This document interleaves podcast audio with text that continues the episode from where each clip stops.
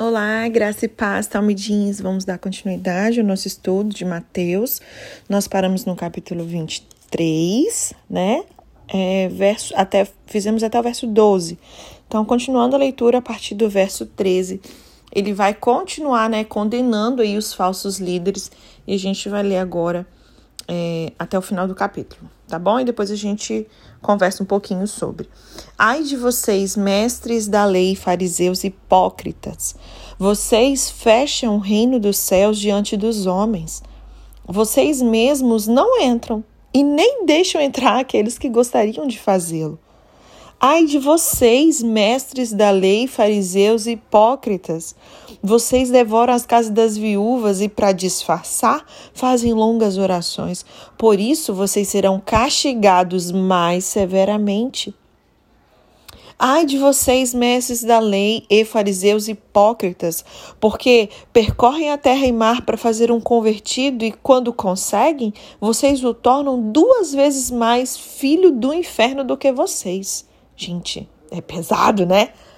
Ô oh, Jesus, é isso mesmo, tem que confrontar. Verso 16: Ai de vocês, guias cegos, porque dizem: é, se alguém jurar pelo santuário, isto nada significa, mas se alguém jurar pelo ouro do santuário, está obrigado por seu juramento. Cegos insensatos.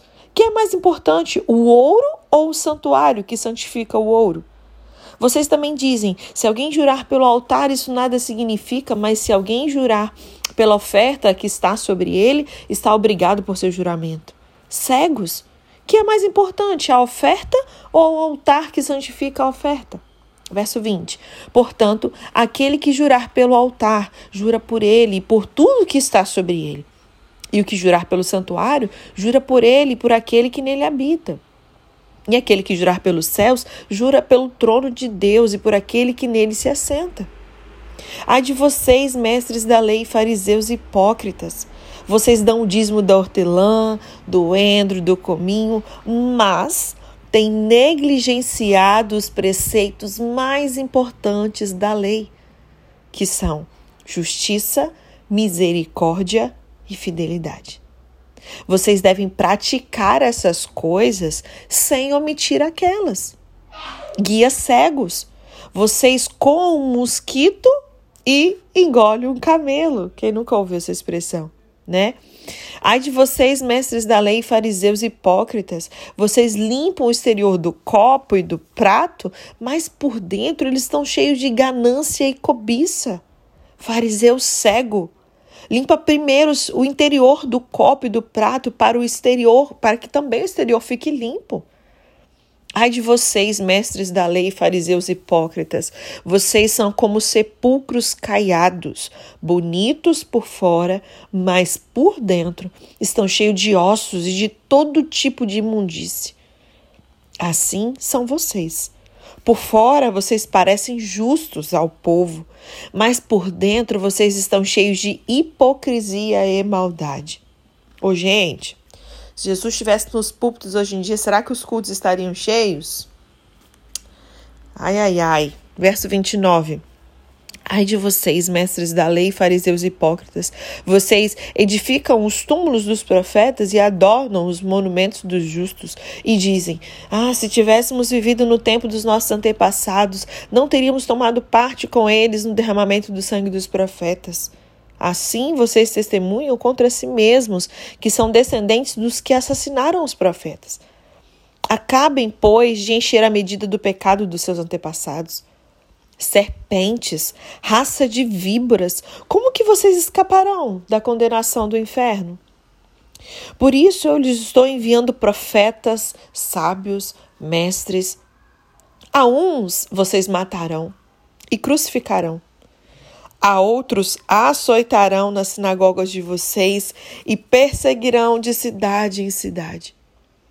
E assim sobre vocês recairá todo o sangue justo derramado na terra, desde o sangue do justo Abel até o sangue de Zacarias, filho de Baraquias, a quem vocês assassinaram entre o santuário e o altar. Verso 36. Eu lhes asseguro que tudo isso sobrevirá a esta geração.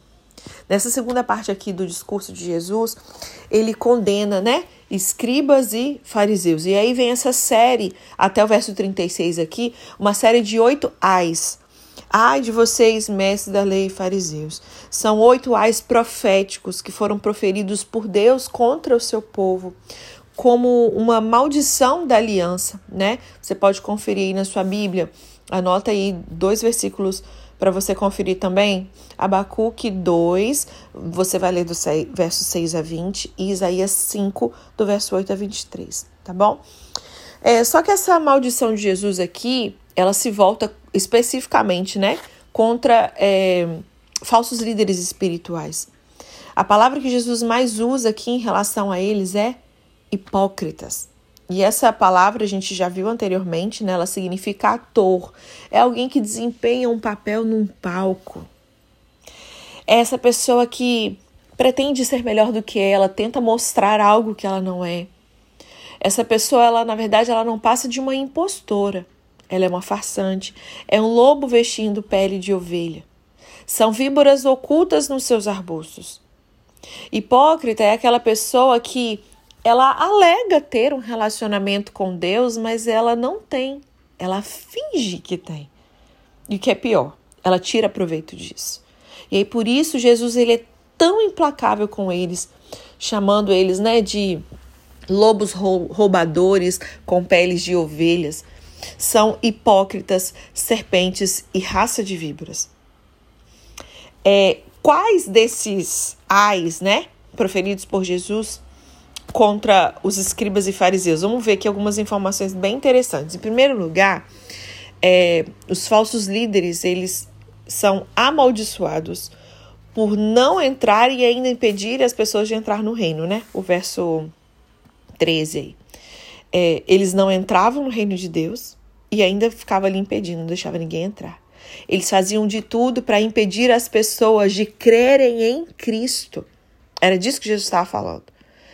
É, os doutores da lei, eles eram acusados de manter, tipo, a casa do conhecimento fechada.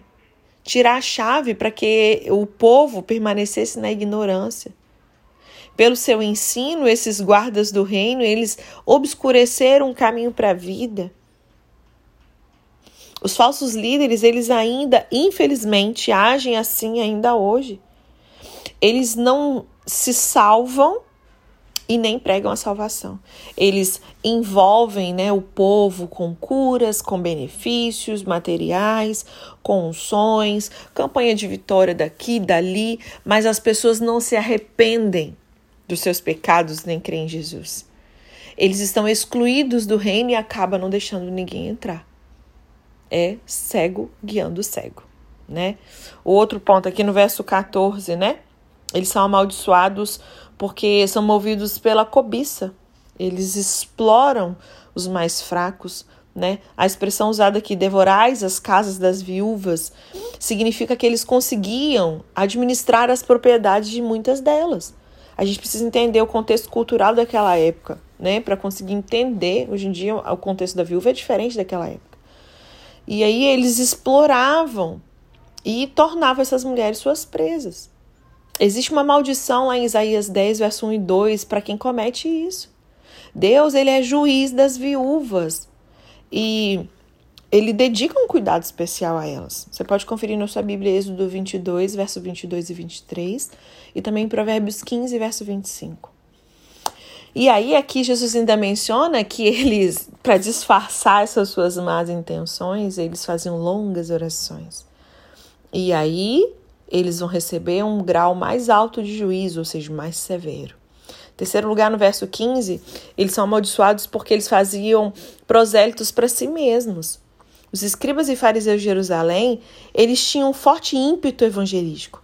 Eles estavam tentando propagar a sua influência nas sinagogas mais liberais, dispersas ali por todo o mundo helenístico, né? E eles insistiam que todos os conversos do paganismo, eles deviam se submeter a esse pleno julgo da lei nos termos que eles mesmos impunham. E o resultado foi que essas pessoas convertidas elas tendiam a se tornar pior do que eles.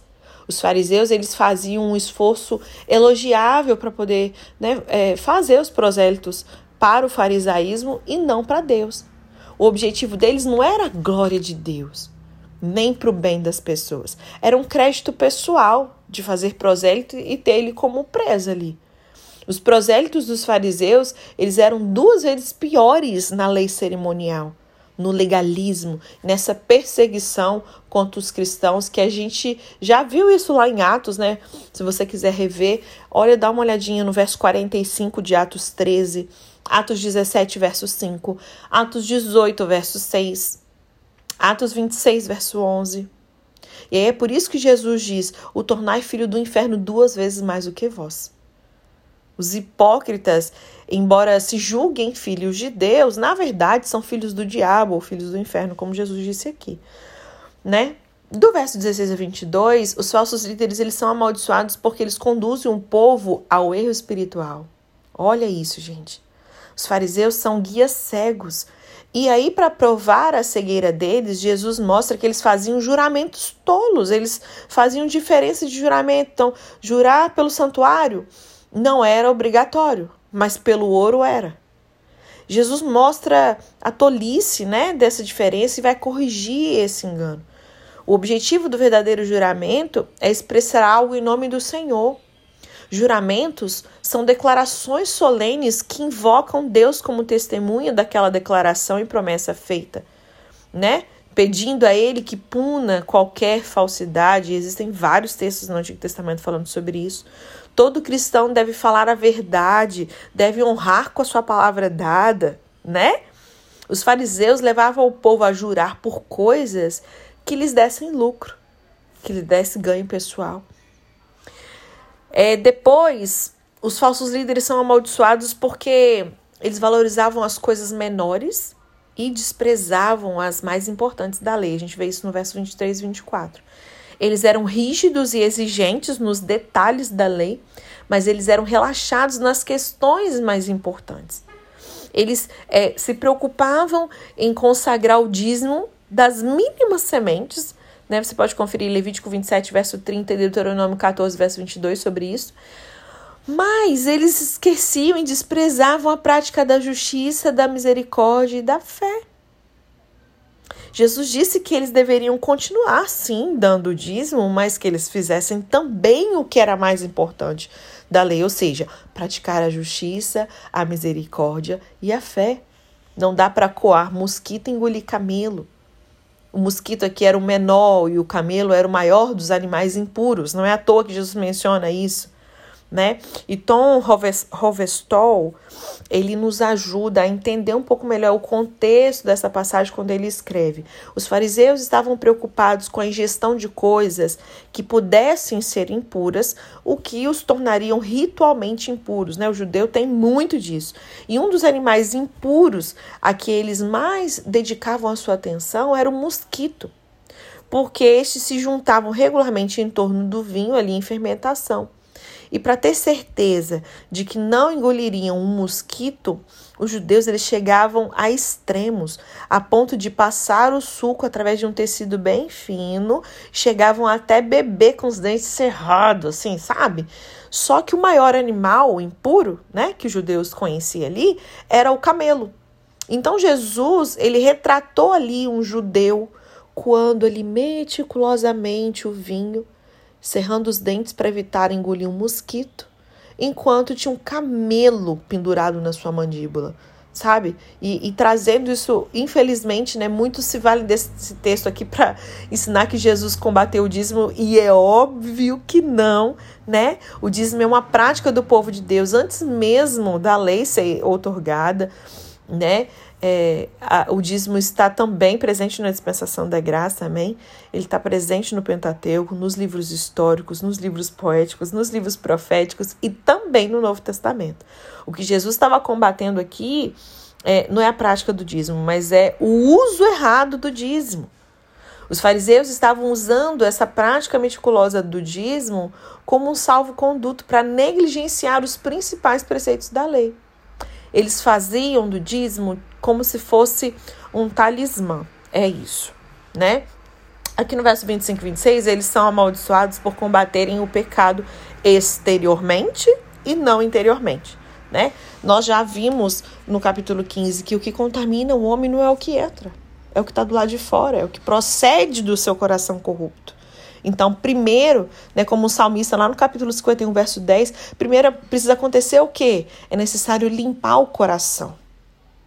Robson diz que esse é um quadro moderno da maldade em altos cargos, tanto civis né, quanto eclesiásticos, em que a moralidade e a decência elas são impiedosamente eh, espezinhadas, ignoradas, né? No verso 27 e 28, os falsos líderes são amaldiçoados porque eles são fingidos espiritualmente falando. Jesus ele compara esses fariseus com sepulcros caiados. Externamente está bonitinho e tal, caiado de branco bem clarinho, passando uma imagem de pureza. O problema é que quando você abre o sepulcro, tem contato com essa impureza e podridão. Spurgeon ele ele está certo quando ele diz que o branqueamento das sepulturas não tinha apenas um propósito higiênico, mas era feito principalmente para manter as pessoas longe deles, para que elas não se contaminassem cerimonialmente, né? É, do verso 29 ao 36, a gente vê aqui eles sendo amaldiçoados porque é, eles perseguem os servos de Deus. Né? Os escribas e fariseus eles fingiam honrar os profetas, adornando seus sepulcros e tal. Só que com isso eles mesmos eles reconheciam o pecado dos seus antepassados. É, conforme a gente viu lá em Atos 7, né, Estevão, o primeiro mártir do cristianismo, ele foi duro e direto, ele diz: Assim como fizeram os vossos pais, também vós o fazeis. E aí, Jesus, para condená-los de uma forma clara, mostrando né, a, a medida do pecado dele, estava cheia ali. Jesus ele envia embaixadores, missionários aos judeus, mas os fariseus vão que açoitá-los, persegui-los, matá-los e crucificá-los. E aí Jesus ele conclui dizendo algo muito sério, né, no verso 36, todo o castigo divino pelo sangue derramado dos justos no passado, ou seja, de Abel a Zacarias, viria sobre aquela geração. E aí muitos perguntam assim: "Ah, mas veio? Claro que veio". Não podemos nos esquecer. A parte histórica, gente, ajuda a gente a comprovar e nos situar profeticamente, porque nem toda palavra profética liberada por qualquer profeta é, falando da palavra de Deus, amém? E do próprio Jesus, profecias liberadas por ele nesse sentido, nem todas se cumpriram. Como é que eu sei? A parte histórica nos ajuda a ver cumprimento de profecias. Né? A invasão dos romanos a Jerusalém no ano 70 depois de Cristo foi algo terrível. Né? Então a gente vê esse cumprimento aqui, por isso que ele falou que não é, que viria sobre aquela geração. De fato veio, né? O fim dos falsos profetas é trágico e terrível. Amém? Continuando aqui, verso 37. É, Jesus vem com esse lamento, né, sobre Jerusalém. Ele diz assim: Jerusalém, Jerusalém, você que mata os profetas e apedreja os que lhes são enviados. Quantas vezes eu quis reunir os seus filhos, como a galinha reúne os seus pintinhos debaixo das suas asas, mas vocês não quiseram. Eis que a casa de vocês ficará deserta Pois eu lhes digo que vocês não me verão mais até que digam: Bendito é o que vem em nome do Senhor. E aqui ele está citando Salmo 118, verso 26.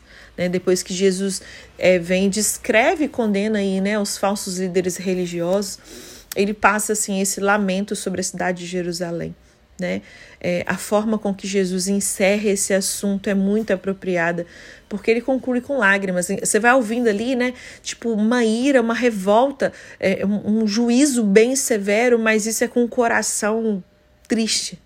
Jesus conclui aqui com lágrimas, não é com escárnio, é com choro, não é com açoitamento. Né? As denúncias feitas por Jesus aqui partiram seu coração. Ele queria juntar esses fariseus debaixo das alas, asas, cobrir eles com amor.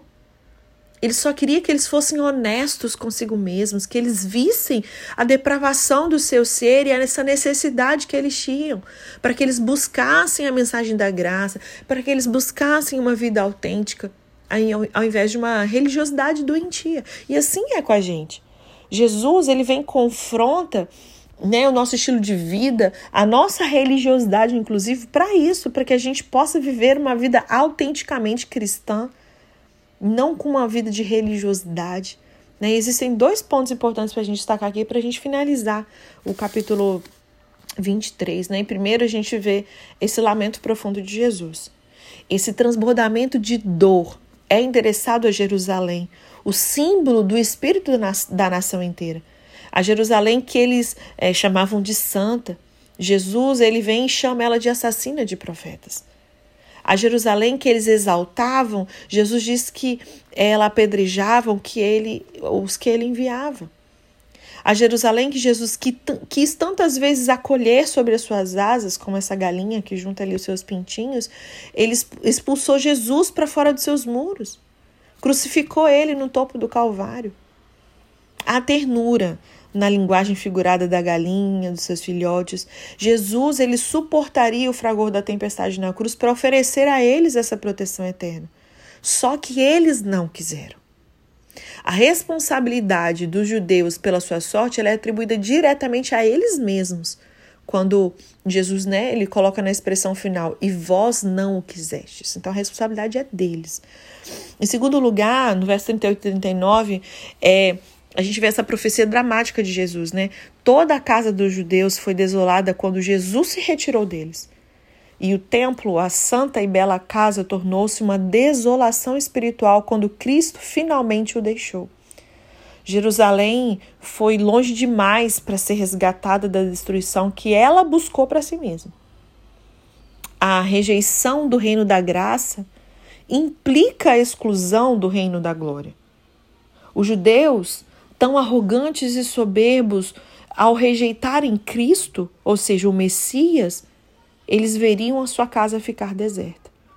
Eles que rejeitaram o convite da graça, encarnado na pessoa de Jesus nessa sua primeira vinda, eles só voltariam a vê-lo, e aqui tem uma parte né, do futuro desse povo, eles só vão voltar a vê-lo no julgamento final, na sua gloriosa segunda vinda que nós tanto aguardamos. Quando então, teoricamente seria tarde demais, mas quando uma nação, né, ou um homem persiste em rejeitar Cristo, gente, o fim é inevitável. Então, enquanto a vida tem que haver esse chamado ao arrependimento, ao reconhecimento de quem Jesus é, a sua casa ficará deserta. Deus já não habita mais ali. E isso é uma desgraça final. Né? Soa então aqui a terrível frase, né, que vem, eh, lembrando que é uma continuação, né, o início do capítulo é, 24, é, vem a frase: tendo Jesus saindo do templo, ia se retirando. Jesus saiu do templo, se retirou. E aquilo ali era literal, assim, no sentido inclusive espiritual. Né? E aí ele vai começar, a partir do verso 24, que o sermão profético vem sobre os sinais dos fins dos tempos. São capítulos assim. É, que quem ama escatologia, né, gosta de estudar, e aí a gente vai ver isso amanhã. Amém? Deus abençoe.